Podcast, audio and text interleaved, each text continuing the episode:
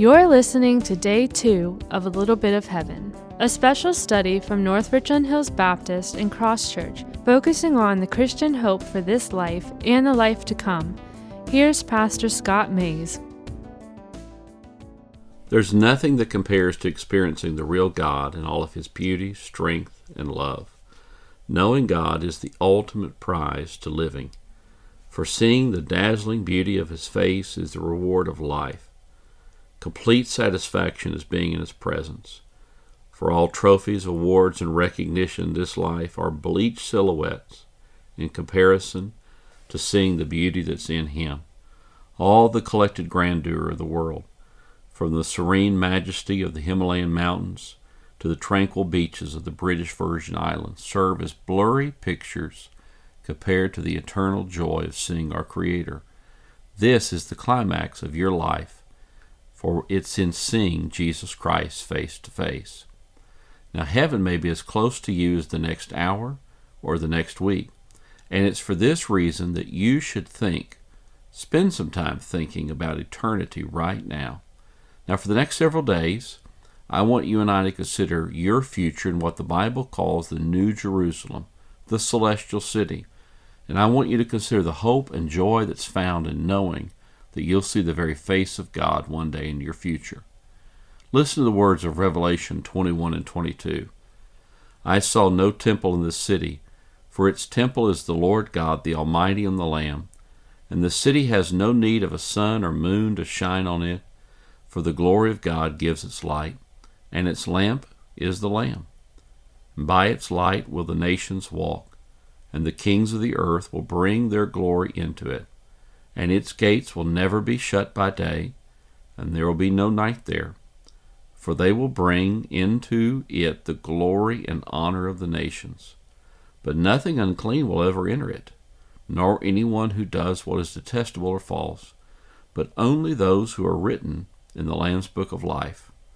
John continues No longer will there be anything accursed, for the throne of God and of the Lamb will be in it, and his servants will worship him. They will see his face, and his name will be on their foreheads, and night will be no more. And they will need no light of lamp or sun, for the Lord God will be their light, and they will reign for ever and ever. There are so many unique things to the celestial city. Not only will you not see a steeple there, but when you look in the skies, you'll see neither sun nor moon. But you'll not be sitting in darkness. The sun and moon could not add to heaven's illumination. For if the sun were present, it would be like holding a candle at noon on a sunny day. Heaven's citizens will be graced with the radiant glory of God Himself.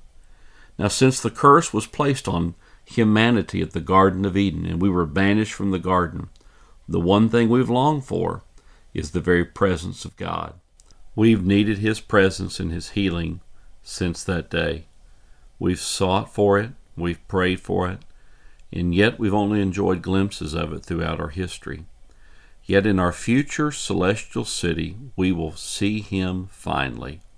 For the Bible says, They shall see His face and his name will be on their foreheads. Think of it God Himself in the city. Every square inch of the city is hallowed, sacred ground. This is what is known as the beatific vision, the very vision of God. Remember, Moses could not look at the face of God and live, but now we will bask in His very presence. You will be satisfied. You will be home at last, your wandering over your restlessness over. John Donne.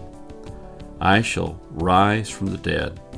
I shall see the Son of God, the Son of glory, and shine myself as that sun shines.